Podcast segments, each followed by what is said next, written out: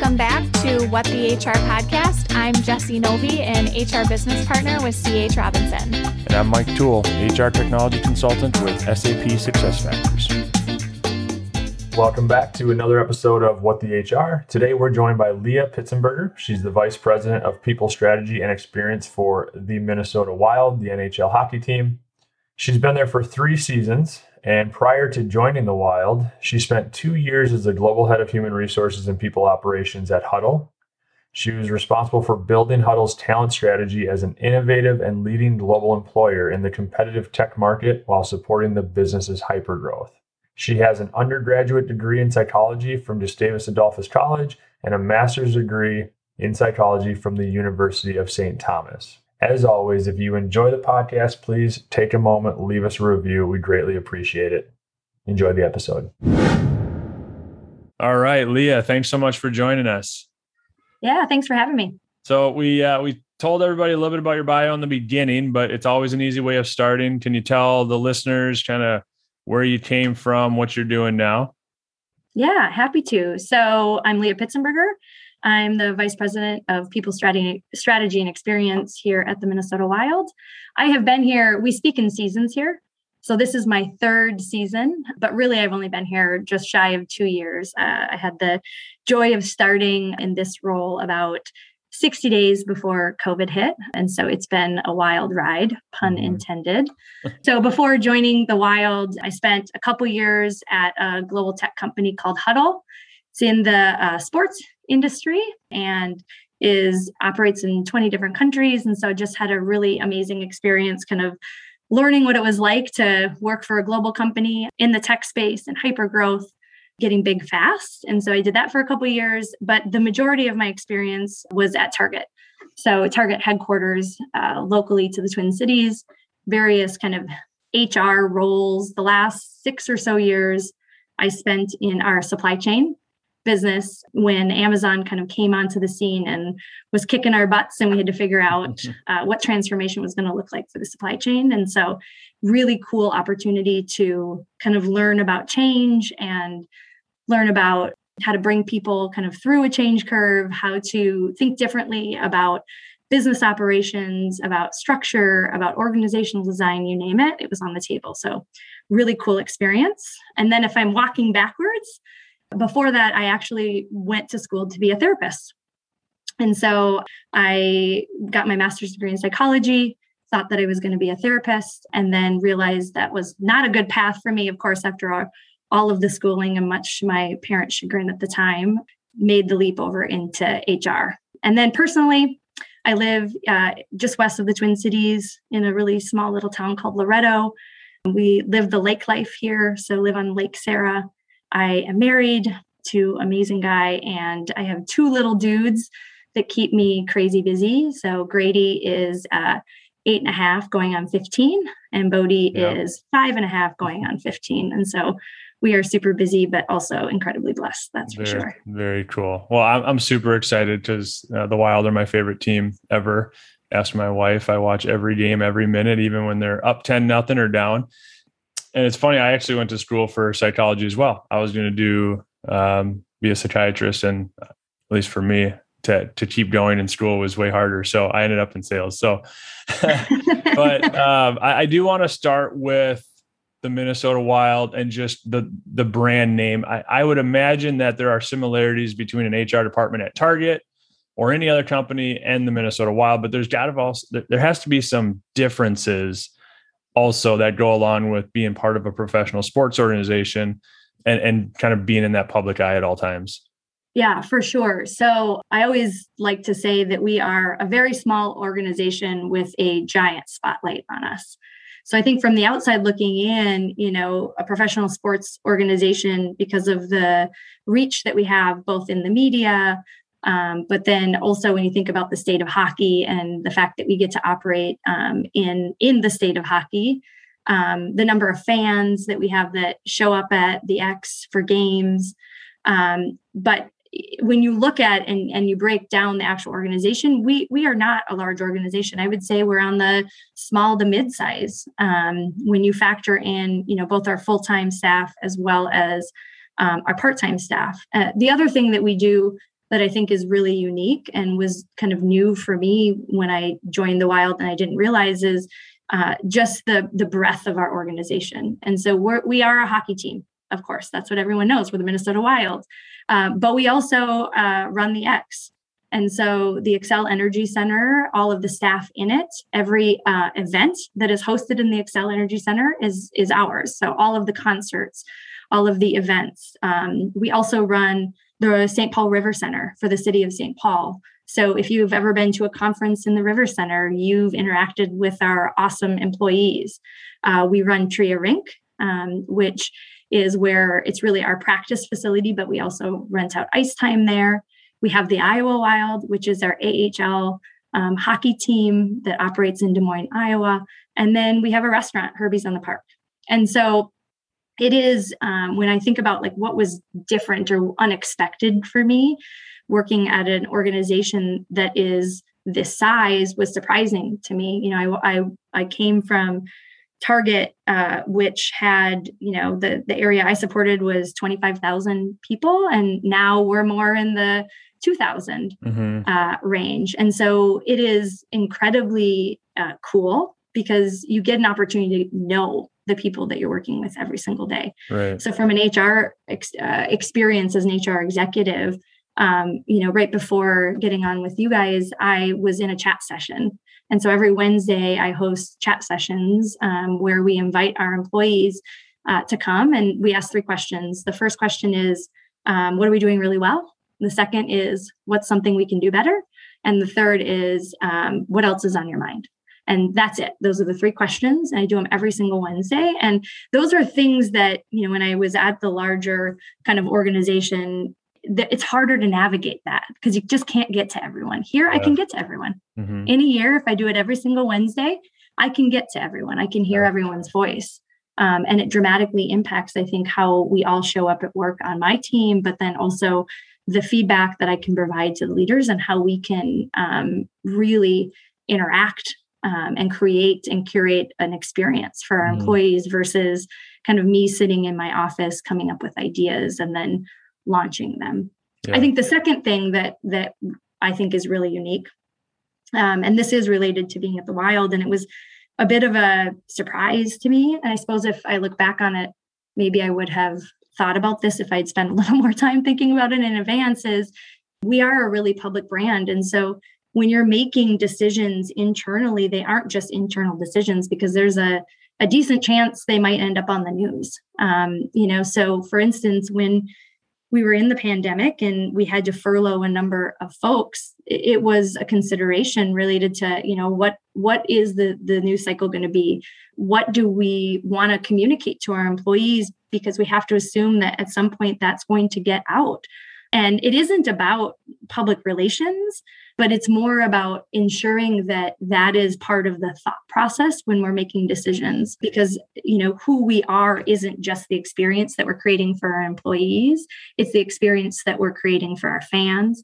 It's the experience that you get when you log into our twitter account it's the experience that you get when we send our employees out to a volunteer event and people are interacting with them.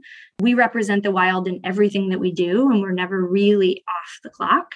Mm-hmm. Uh, and so that is, for me, it was really different. I felt like with my previous couple of experiences, both at Target and at Hudl, I didn't always feel like we were, I was representing the brand.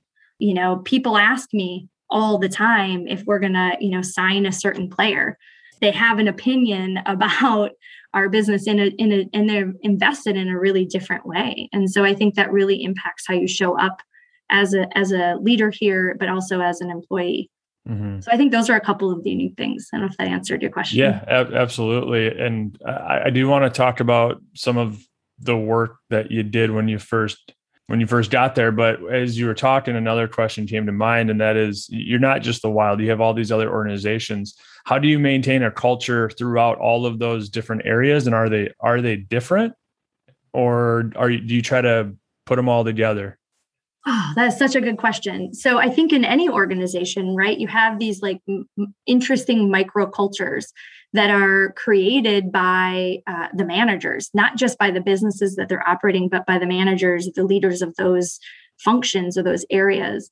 And so, one of the things that um, really is a challenge in an organization like this is proximity um, because we are spread out. We have a campus, but we're all kind of in different spots.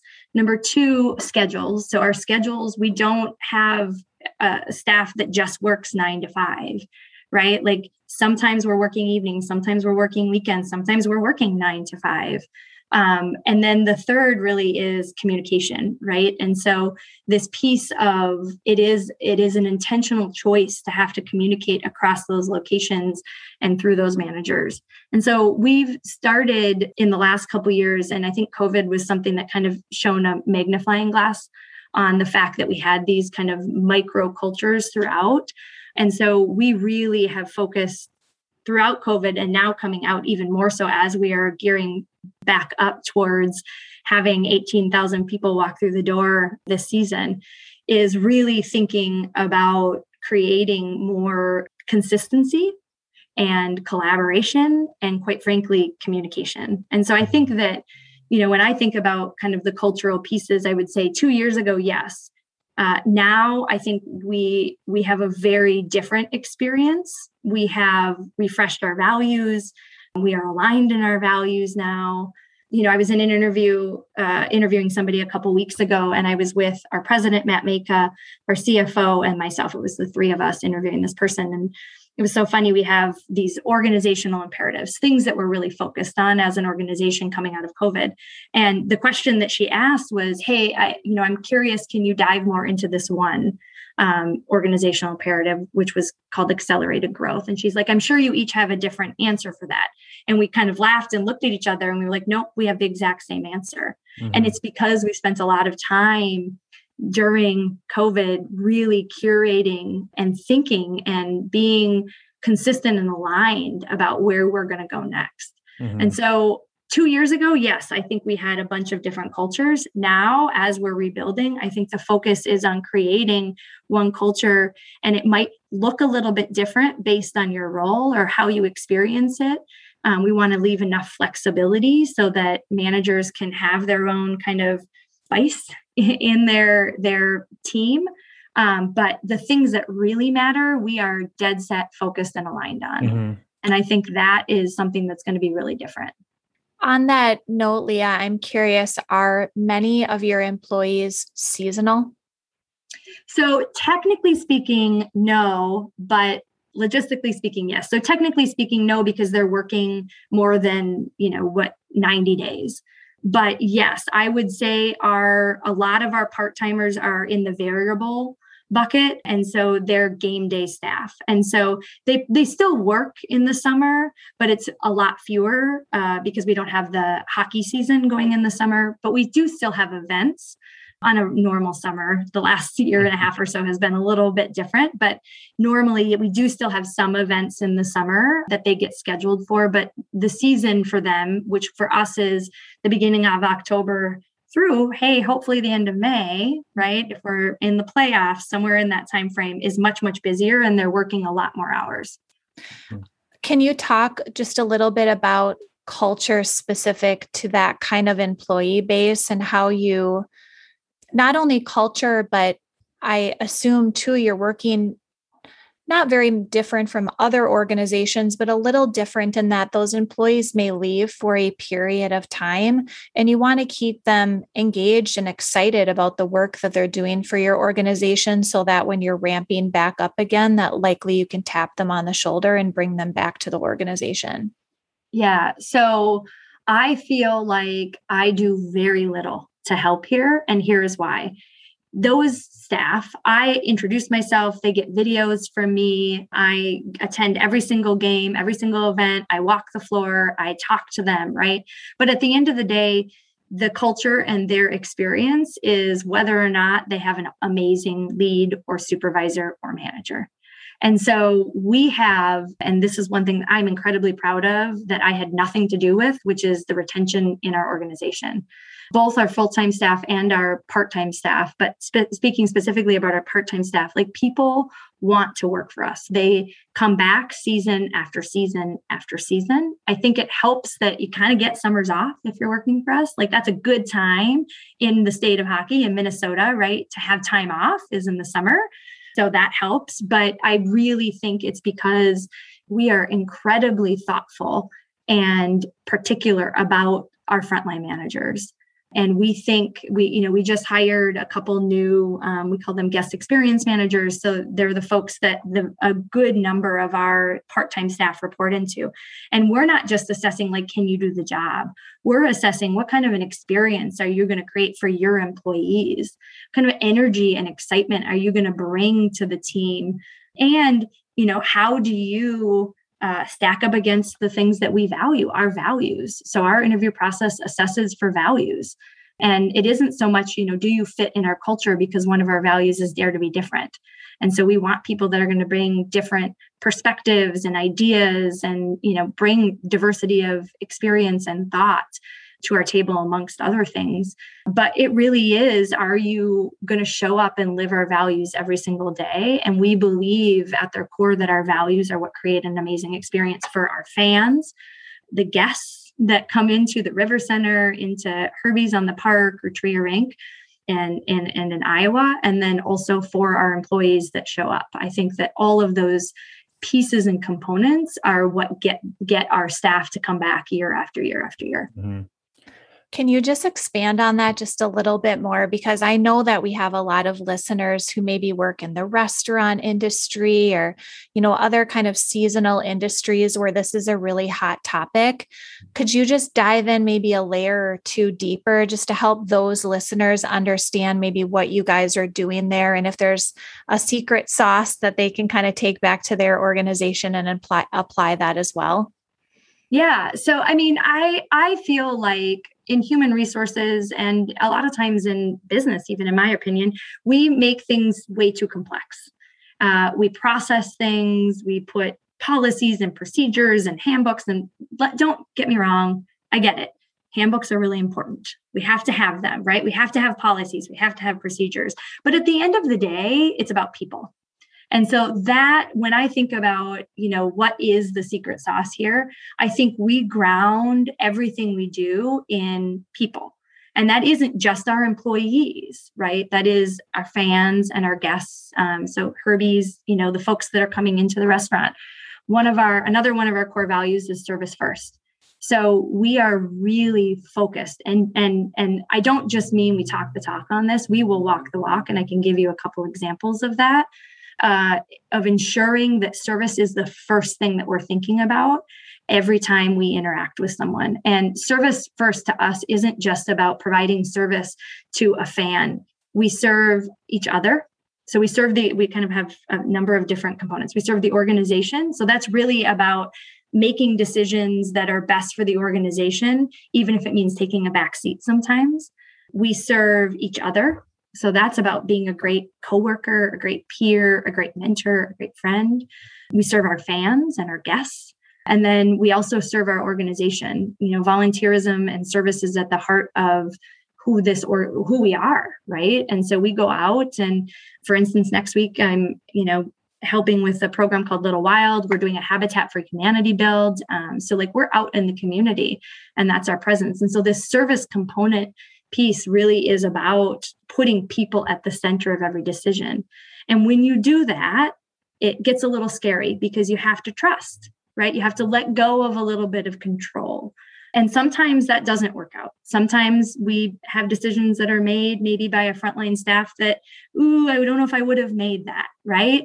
But we'll take that because the times that it does work out far exceed the times that it doesn't and the impact that those times have is insane.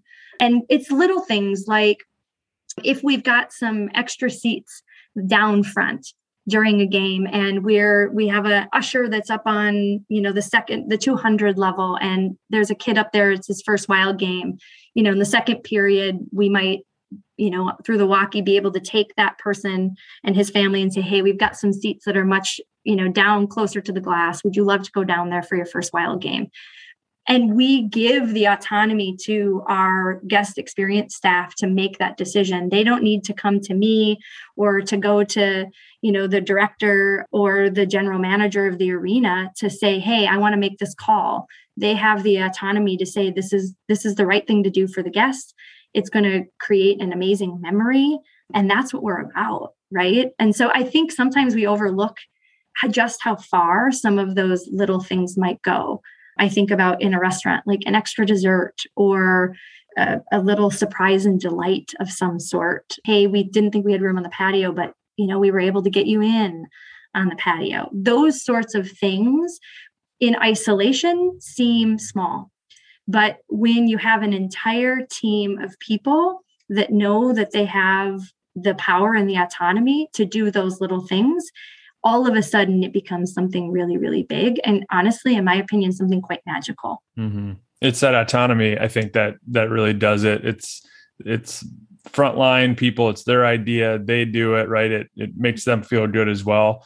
You know, you, you it sounds like you remove barriers to do good, essentially is yeah what i heard there yeah. um, and it's scary right like mm-hmm. and i'm not saying it goes it goes right every time it doesn't but I would much rather manage the few times where you're like, I don't know if I would have done that again, right. or hey, maybe that's not with the spirit of what we're hoping for. I'd much rather manage that and have those conversations when they pop up, if they pop up, which mm-hmm. honestly, because we've been doing this for quite some time, are few and far between, you know, but more so I think when when this first started and I wasn't even here.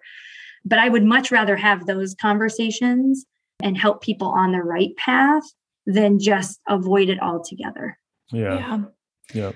I know we have a lot more we want to talk about, so I don't want to spend too much more time on this, but I just have one more follow up question before we move on. Because you had talked about the interview and selection process and really getting at the values. And in my experience, you know, in talent acquisition and as an HR business partner, and I'm sure, Leah, you've had this experience too, some of those competencies or soft skills are sometimes the hardest pieces to get at in an interview and when you're going through the selection process of who might be the best fit for a particular position. So, can you just talk a little bit about what you guys are doing from that you know selection and interview process that you feel has been helpful in selecting employees that are going to fulfill all of the things that you just spoke to Mike and I about? Yeah so I think there's a couple things that we do. So we do have standard interview guides. So interview guides that we've created in house that ask behavior based questions around our four values. So you know we are proud of the values that we've aligned on. They are new to us in the last year. Um, we said coming out of COVID, we wanted to really be uh, open and honest and transparent about what, what what was going well and what we need to do differently and reassessing and reevaluating and refreshing the values was one of those things so along with that we built new interview guides that that we say like this is a value of ours right? So service is a value of ours. Can you tell us about a time that you went above and beyond? Right. And how did you think about that? Why did you go above and beyond? So we're, you know, a bit less concerned about tell us the, you know, situation, action, result, right? But more like, why did you do that? What prompted you to go above and beyond? Right. And what was the outcome? So for us, it is less about assessing the more formal aspects of can this person answer this question and more getting to the thinking or the thought process of motivation to assess, you know, is this person's kind of um, way of thinking in alignment with us? Does does going above and beyond come naturally to them?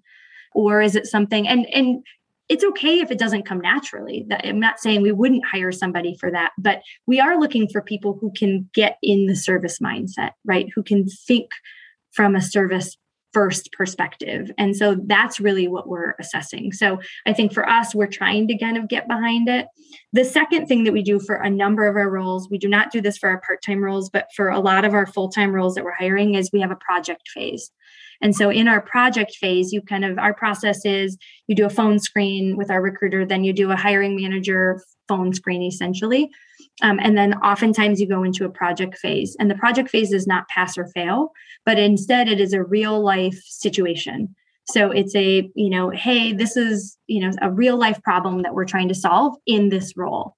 And so you then, we ask them to come up and present a solution, right? So tell us what you would do in this situation. And, you know, depending on the job, it might be designing something, it might be writing something, it might be putting together an action plan or a project plan, right? And then we don't ask them to present it per se, but we, they, we have them send it over. The final round of interviews, then, um, that becomes the input. And so, again, instead of talking about the work product, we have an opportunity to see the work product, right? But we spend all of our time then assessing how did you approach the problem? And what we're looking for is are they demonstrating in their approach to the solving this problem? Are they demonstrating our values? And we're assessing, you know, did they have kind of some grit and tenacity? Where did you get stuck? And what did you do? How did you get over that hump? Right? What was the hardest part about this project? Um, and why do you think that was so trick that part was so tricky for you and we're you know assessing their ability to be different and innovate right? So it is for us it's been really interesting. I still think we're in the we're at a beta i would say but we're still in the test and learn because it's something that's different. It's something that um, we haven't done before um, but but we really are focused less on you know what are what is your answer? And more how did you get there? And in the how did you get there are you being drawn to our four values? Or the behaviors that you're exhibiting demonstrating that these values come naturally to you? Mm-hmm. yeah. I love that. Thank you for spending a little bit of time digging in deeper to that. And i also think a good takeaway especially in this labor market right now where a lot of us are experiencing less applicants than we have historically and um, just a lot more competition for you know similarly situated talent that it's still important to slow the process down and to be really specific about what's important to your organization and move swiftly you know in a way where you're not losing strong applicants for your roles but also to be really thoughtful about what you need and being true to that through the the interview and selection process. So thank you for those examples. Can I just add one other thing?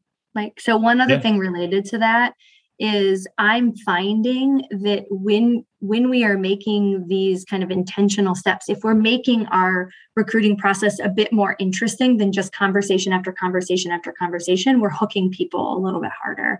They're they're sticking with us because they're like, hey, I want to, why are we doing a project? Like, what is going to happen after this? Like, I want to see what happens there. And also, we're giving them a realistic job preview in the process, right? Like, mm-hmm. they're getting a sense of what the work will be. And we're finding that, that in a lot of cases, when we put the project together right, that's exciting them and they're they're like oh i really am loving what you guys are doing and i want to know more because they're probably getting off the phone with, you know, three rounds of interviews that they've had down the road. And it's like oh I can, i'm kind of tired of talking about the same old mm-hmm. things. So i will say it's been really fun to try. And you know it there are times where again where it works out really well. And there are times where i was like ooh that wasn't the greatest project. We got to do better next time. Right right. Well it's interesting. We kind of started from the results and i kind of want to work backwards because one of the things that you'd mentioned couple stories back is when you interviewed somebody and they they thought you would have three different answers and you said not anymore. And so I do want to go back to when you would have three different answers. I, I read an article that you were in recently and you shared that when you first got there you had to strip things back down to the foundation, you know, who we are, what do we do, and then most importantly, like who they who the wild need to be moving forward and I imagine that some of that was figuring out your values and your mission and some of the things you've described so far. So, can you go back and talk about the experience of kind of stripping things down right to the studs? And then, since we already talked about the outcomes, like talk about how you got to the place where you're so comfortable now. Yeah, yeah. So I think, you know, like a lot of organizations, we were completely decimated by the pandemic. So when you think about our bread and butter, like what what do we what did the wild do? Well, we gathered thousands and thousands and thousands of people together to hang out, have a good time, drink, and scream. Uh, and so that went away very, very quickly uh, once COVID kind of hit the world. And so it was one of the first things to stop was gathering people. Concerts were canceled, hockey games were canceled. Um, and we had to send everyone home. Mm-hmm. And so, you know, I think it gave us, it was a, a for sure a wake up call, right? How reliable and dependent we are on that one source of um, focus and income.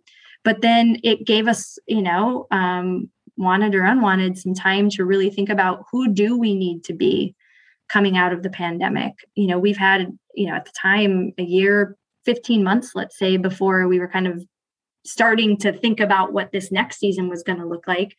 Um, and and so we really thought about and and challenged ourselves to say you know we can't just be who we were anymore. We have to be something different. And so it really was uh, a, a challenge and a focus of the executive team to set a clearer vision for what do we what do we believe we need to do differently uh, so for us, uh, we started with kind of who we are, um, and then what our our vision or mission statement is. Um, but before that, we sent out a survey. So we actually sent out a cultural analysis survey to our all of our existing staff, and we said, "Hey, like this is who we've always been. We know we need to be different we want to know what you like about our current vision, our current mission, uh, what you don't like. What do you think of our existing values? And the question related to our values wasn't like, what do you think of them or what do you like them or not like them? But we asked one question, do you like them or not like them? But then also, do you think they accurately represent who we are? Like, are you showing up every day representing that value? Or is our culture, has our culture moved and yet the language on our one pager hasn't moved? Um, and we were really clear we don't want our values to be something on a wall. They should be lived and they should be a good representation of who we are today, balanced with who we need to be in the future. Mm-hmm. Right. Some aspiration, but a lot of realism too. Did the um, did the pandemic yep. really quickly? Did the pandemic accelerate this conversation, or was it the cause of this conversation? And I'm wondering if you know, were these things that should have been dealt with, or you know, maybe it's just we're in a rhythm, we're in season, and we're doing all these things, and the pandemic gave us time to stop and reflect? Yeah, I think so. I think the latter, yeah. right? Like, I okay. think it kind of shone a magnifying glass on it. Like, I, sure. I, think this was work that was going to happen in the next 12 to 24 months anyway. Mm-hmm. I think that the direction that the work went was dramatically impacted based on the pandemic. Like I think our values might have landed somewhere else if the pandemic had never hit. I, I think it's hard yeah, for me to say, that's right? Yeah. that's my gut. My gut tells me they might be a bit different. Like maybe mm-hmm. we would have been a little less brave to to put dare to be different as a value. I also think we can't ignore some of the the social things that happened uh, in our you know in our market specifically with mm-hmm. George Floyd and the trial and I mean you name it the the civil unrest and so I think that also played a significant role in where we landed. And I think it should have, right? Like I think it it, it as an organization that has a, a public presence, like I think we needed to be a bit more bold and a bit more brave um, in our values, both internally and externally. I think we we did that. I think we have yeah. done that. Do you recommend? It's really interesting just hearing you talk about it. Do you recommend companies reevaluate these things and and again, I'm I'm not, you know, Jess is in HR. She, you know, I don't know if she would ask this question. Maybe it's obvious, but is this something you should reevaluate based on what's going on in the world around you um, every so often? Or, you know, I've I've been at companies where it's like we've had, you know, it's been this way and it's it's been our credo for 80 years and we live by it. And I understand that. But yeah. is it sounds like you've created an organization that's fairly fluid and dynamic where it's okay to try things, it's okay to fail and I'm wondering if that leads to every so often, do you stop and reevaluate your mission and your values and things of that nature? Yeah, I mean, I think ideally, yes. I think that's easier said than done, right? right? So, like, I'm thinking about, okay, if I was listening to this podcast, I might be like, yeah, right. Like, of course you want to, but, you know, reevaluating your values and changing all of the collateral. And then you start to think about and just maybe this is where your head was going you're thinking about performance reviews and all of the other things that values touch. It is it isn't as simple as like they are fluid and every year we evolve them. Uh, the other component i think is like you want them to be strong enough that they withstand a test of time. Now i think covid you know really spun everybody's head around the other way right? And so i think that's a great opportunity for you know for an organization like us to be like hey we do need to reevaluate them because we have to be different right? And so i think there's two ways to kind of approach it. One way would be that when there are triggers in the industry or in the market or in the community it is a good litmus test. Like let me test what is happening against our values and do we need to do something with them? So one would be a trigger an event that kind of gets you to look at them but i think you know what we've said with these values is we want them to withstand the test of time but probably not 10 years Mm-hmm. If one of our core values is dare to be different, we probably have to be willing to like shine a light on our values and say, hey, maybe these aren't working. So I would expect that every three to four to five years, three to five years, let's call it, we'll push out a survey. And and for me, it really is, you know, part of it is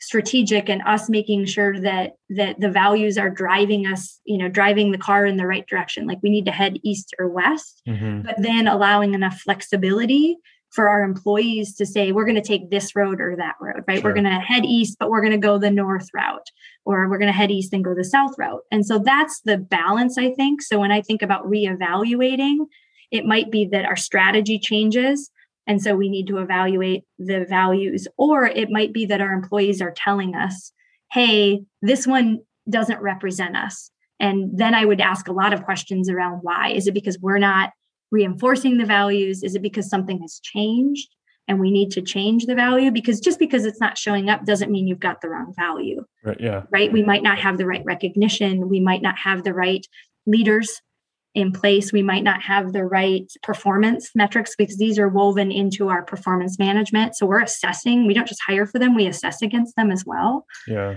Um, and so there's a lot of surround.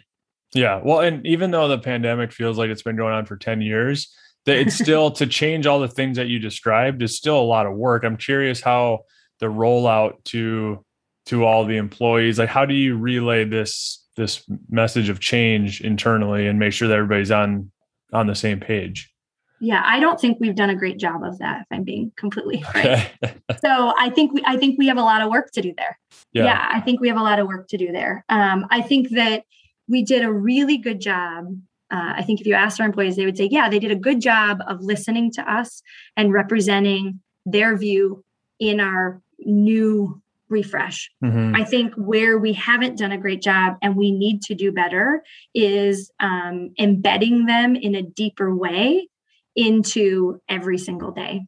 And I think, you know, so we have four values. Two of them, you know, and I talked about values should be a good representation of today, but then also tomorrow. Um, two of them, I think, are ones that like just come really, really naturally to us. Put service first is one of them. Mm-hmm. Um, and then another value of ours is big hearts, small egos. And so that is really, again, comes from like the service mindset, but it's really about humility and care and concern. Uh, and it, it is woven into the DNA. The two that uh, are new to us are Dare to Be Different and A Will to Win. And so I think we have a lot of competitive people, but the will to win is more about grit and tenacity and resiliency. And mm-hmm. those ones are ones that we have farther to go. And so I think we've done a good job of getting the right behaviors underneath that because once we had the values, we then sent out and asked the employees to say, okay, we want three behaviors under each value, two to three. And then we asked them, we want these values now to represent you. So tell us what behaviors you feel like represent that value. So we were able to get that drill down. Now, what needs to happen that we have not done a great job of is taking all of that and embedding it into the everyday. Mm-hmm. So, like getting it more embedded into performance metrics and performance reviews. It's already in interviews, but that's only catching the funnel of people that are coming in, not the people mm-hmm. that are here. Um, recognition, right? Like we need to be able to reward and recognize people when they're doing a great job demonstrating these behaviors and we we are not doing that yet and we like we have to if we want this to really work we have to do you guys have such a, a great built-in reward system of front row seats. I know. Well, those cost a lot of money, but yes, yeah, we do. Know. We do. We have that's the thing, right? That's one of the other things about working at a small organization. And, you know, um, you mentioned in that article, like we did, we had to start from scratch. And mm-hmm. so part of this is making sure that, you know, your what is that saying? Your feet don't get out in front of your skis.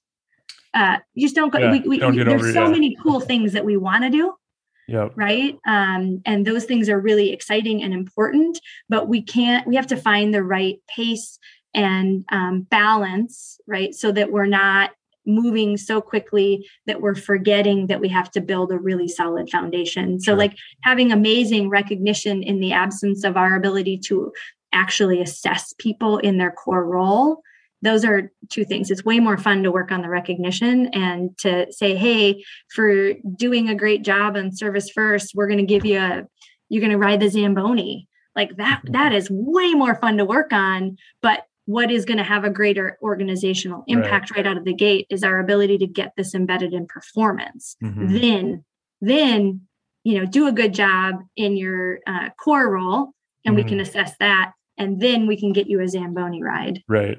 Absolutely. Zamboni right. Yeah. So Jesse, want, question. Yeah. I want to pause there for a second. I mean, first, sign me up for the Zamboni ride because that's definitely on my bucket list for sure. So we'll have to stay in contact, Leah.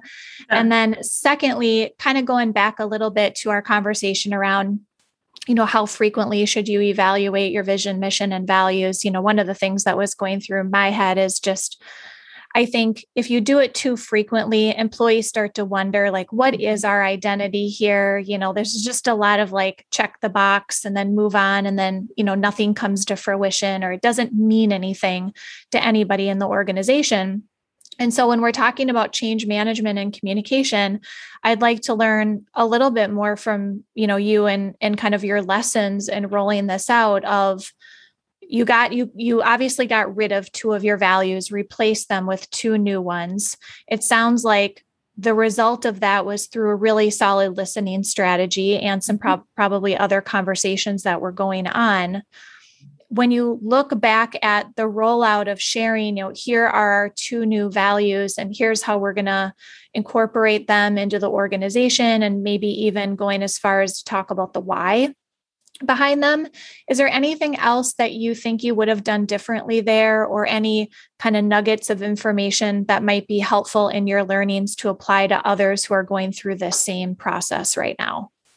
Yes, uh, yes, absolutely. So I think there's a couple things that, um, looking back, I might have I might have doubled down on. The first is uh, finding some change advocates to bring in. So I would say we ran this. Um, from the executive seats, right? Which I, don't want to diminish the power of that. The fact that we have a president, an owner, a CFO, and myself, and and actually our GM on the hockey side was a part of it, which was it's that's very different for us to bridge kind of the hockey player side and the culture that that our our GM over there, Billy Guerin, um, is trying to build and align that to the the culture that we're building within our office staff we call them the front office staff. That's very very unique and is powerful. So it is incredibly i feel just so lucky and blessed that i get to work with such amazing leaders who are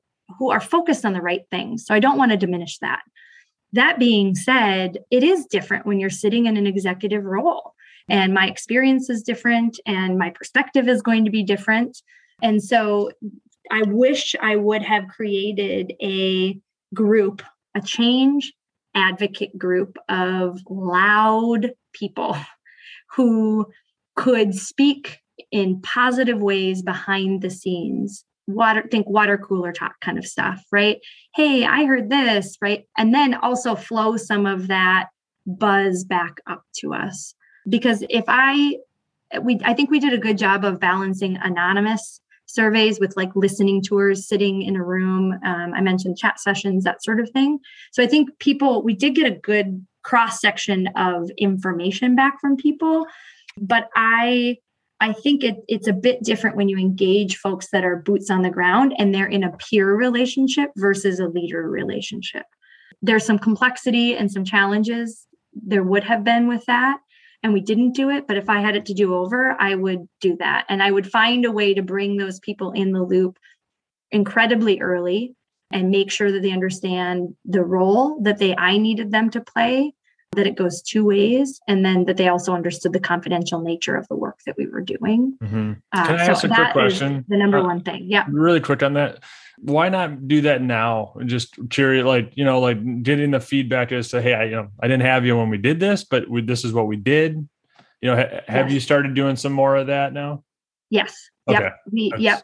So we've got a couple different groups that we implemented kind of after the fact. Sure. Um, we do what's called a people leader huddle. So anybody that manages any other person, now we gather them once a month and we essentially go through everything that's on the docket. Mm. Here's all of the work that's coming, and we get their early insight and feedback. Yep. And then we do the same thing, but for that group of um, kind of part time arena staff, we meet with them every single week, and it's the same focus, right? Like we want to mm-hmm. get in front of you early and often and create uh, a good flow of communication. Uh, yeah. But those were implemented after yeah uh, we launched these values and so i don't know if i would have done it to that degree six months ago uh, but i certainly would have done something like that sure you saw ago. the value so that's where you're kind of saying i wish we would have done it right mm-hmm. right in the beginning mm-hmm. it is a little scary i will say doing that um, because you know when you open up uh, the lines of communication you have to be willing to hear what people want to say mm-hmm. and when you're recreating a culture and you're aligning on values, the more voices you have, the harder the work gets. Because now you're trying to curate and consolidate data that's not in a survey. Survey data is very easy to concern, you know, because you can you can control the questions that you're asking, right? And you can get you can kind of point to people to answers. Like you're not manipulating the answers, but you're only asking certain questions, and then you might have a box that's like, "What else is on your mind?" And you can do what you want with that when you're creating conversations, the conversations kind of go everywhere. And mm-hmm. so, you know, I think that it is really, really scary to do that. And so I think as a leader, I I would say I'd have to be really confident in my ability to kind of navigate all the conversations. And then secondly, I'd have to be open to hearing like you really don't do it unless you really want to hear what people have to say. Yeah um yeah. and and i think we we would have. I think we would have been able to do it. I think we just for whatever reason we didn't. You also have to really understand if that's how somebody completely feels or if they're having a day right like mm-hmm. at any time i've i've certainly felt certain ways and slept on it and woke up i was like you know i was being a little dramatic on that aspect so i no. mean you, you do right you got to take an info but you also have to you can't just pivot every time somebody says something. Yeah. Um, yeah. I think that's a good point too. Being able to kind of suss out what is like the real, real, what's the real truth behind it and yeah. what somebody's, you know, fleeting opinion versus a staying opinion. And, right. um, and I think as an HR leader, like that's, I feel like that's right, Jess, like that's what you do every single day. There's not a conversation where you're not assessing for that. Yeah. So I think we're all really good at that but it is it is it this is a big project and it feels scary to open it up to the world before you're ready to open it up to the world sure if sure. that makes sense. Yeah it does. Well i know we're running um, out of time. I do i want to ask one last question. I don't know if i've ever asked this but curious like what what's your next project? Like you know and, and it may not be immediately but like your your kind of vision for the organization like maybe a passion project like what do you want to work on next yeah oh he is like okay. i'm not really done doing this yet yeah i know that's... about the next thing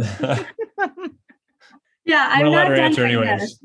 no yeah so okay so i'm going to give you like a, a the real answer and then i'm going to give you the dreamer answer because i i do have both right okay. the real answer is like we got to get we got to get hockey going right like at the end of the day we got to get people back in our facility and we are going we are doing that mm-hmm. um, it is way more complex than you might think because i don't know if you guys have heard but like there is still a pandemic And so we are navigating all of the things related to um, bringing and gathering large groups of people back together. And so I will say, you know, I, in my chat session today, today I shared this um, and I continue to say it like my team's focus is on ensuring the health and safety of everybody that walks through that door as best we possibly can including our employees, of course. Mm-hmm. And that is a full time plus job for everyone on my team. But we are driven by that goal because we know the value and the excitement and the joy that sports and music and gathering can bring to people's lives. And so we feel a, an immense amount of responsibility, uh, not just for our organization, but for the community to be able to navigate this in a really positive way that is uh, respectful and thoughtful and fair and considered. Uh, and so that is the next thing. Now, I think what you asked was more like, what is the fun stuff? Yeah, what's the dream? Um, yeah, exactly. Yeah. I mean, other so, than win a Stanley Cup, I know that that is the ultimate well, goal. Yes. But yeah, well, you know, that's but like your your passion project over the next, you know, however many years, like what would you love to see and do? Yeah, well, it's not different than winning a Stanley Cup because I think it is part of the reason that we will win a Stanley Cup. And, you know, my team is really passionate about revolutionizing HR. Um, and, you know, we say that in ways never seen before, right? Mm-hmm. So, like, that is our goal to revolutionize the business of people in ways that people have never seen before. Mm-hmm. And I mm-hmm. think we're doing that already in in the ways that we can with our recruiting efforts and how we're uh, we have an amazing onboarding slash orientation program that we uh, as we welcome people into our organization um, they go through a three day experience to help them understand our business and help them understand where they're going to be working and and who we are and how we want them to be a part of our family. But then it's it's other things right? It's man i am i find performance reviews to be just so boring and what? I don't know like painful right? Like they're just awful. And i just think man like they shouldn't be because this is our opportunity to inspire people to be their best selves like truly you know like i've never met anyone well it's not entirely true i've maybe met a couple people in my whole life but for the most part the vast majority of people don't wake up and say, Gosh, I hope I stink at my job today. I hope I disappoint everyone around me. I hope I do a tear. I hope my work is the worst it's ever been, right? Like, no, people wake up and they want to do great things. And performance is our opportunity to help them do great things. And yet, our process is like does not make anyone feel like they can do great things. Yeah. And so it's looking at those things that are so embedded in human resources and saying like why do we do it that way and like there's got to be a cooler more fun more engaging more helpful way of doing it. So everything for us is on the table from recognition. I mean i shared with you our ideas. You know i think about like how cool it is for us to innovate in years of service because to your point mm-hmm. mike like we have really cool stuff right? Like giving people yeah. a sweet experience letting teaching people to drive the zamboni. Although if our zamboni guy travis larson hears this he's going to have a heart attack. Travis i'm coming for you but learning how to drive the zamboni right? Like having nordy show up at your kids party like right. there are just so many fun things that we can do to recreate experiences here and not make them boring. And we yeah. don't want to be a boring HR team. And I don't think, I mean, I don't know how to be a boring HR team. And so I am so looking forward to being able to start to dream and create and build in a way that truly makes people excited and and empowered and feel like they are contributing in a really impactful positive way. Mm-hmm. so that's what i want to do. That's awesome. I love that answer. I love the onboarding the three days. I, you know they're in in my world you know I, i'm with hr technology and i talk to a lot of people and, and when i hear onboarding it's a system and it's how fast can we get them from like yeah. the day they walk into production and it's, right. it's that time, right? We talked about that for so long. How do we cut down a full day of orientation into two hours so that they can get to work? And I love the fact where it's like, hey, these people are going to be with you for a long time. Like those first few days, that first week matters, and you guys take that seriously. And for the first three days, you put them in this immerse, immersive experience. Yeah. Um, very cool. Well, Leah, thank cool. you so much. This was this was awesome. How can people get a hold of you if they want to chat more about the wild or just HR revolutionizing HR in general? Yeah, I would love to hear from folks. Yeah, so obviously you can connect with me on LinkedIn. Uh, we are hiring, of course. So, um, yep, you you let us know if you see something. For what? Yeah, so put the plug in. Yeah. Oh, okay. So we have a lot of openings, um, both full time, part time. So if you like a college kid, I mean, what a cool gig, right? You get For to sure. come stand in the aisle while uh, Harry Styles is playing, or Guns N' Roses, or the Eagles, the Wild Game. So we're hiring for part time, all different part time positions, game day positions. Uh, and then also, we have a number of full time positions that are posted out on uh, both LinkedIn and our site marketing positions, just wrapped up, but HR position, finance position. So uh, they will keep coming. Uh, that's the exciting thing, right? Like mm-hmm. we are in a time of rebuilding and of growth and of kind of innovation and dreaming. And so it is a really, really cool place to be as we think about what the future of sport looks like and how it's not going to just be how many people can we pack into the arena, but instead, how can we engage in a really meaningful way with people who love the wild because we mm-hmm. want everyone to be a part of our um, best team in sports. Absolutely. Well, good luck this season. Thank Go you. get Kirill signed, please, yes. for all the fans. And again, thank you so much. It was such a pleasure to have you on. Thanks, yeah, it's Leah. totally my pleasure. Thanks. Thank you for listening to this episode of What the HR. If you want to hear more episodes like this, be sure to subscribe on iTunes, Spotify, Stitcher, or whatever platform you're listening through now. If you enjoyed the podcast, do us a favor and share with your network, your boss, or your CEO. Help us get this podcast in front of anyone who wants to know what HR looks like when done well. Also, if you have any questions for show topics or people you'd like us to interview, please email Mike and I at podcast at tcshrm.org. That's podcast at tcshrm.org. If you want to find out more about Twin Cities SHRM or our upcoming events, please visit our website at tcshrm.org. You can also follow us on LinkedIn, Instagram, Facebook, and Twitter. And finally, if you're not already a member of Twin Cities SHRM, please use code WhatTheHR at checkout to receive $20 off your membership. Thanks for listening, and we'll see you next episode.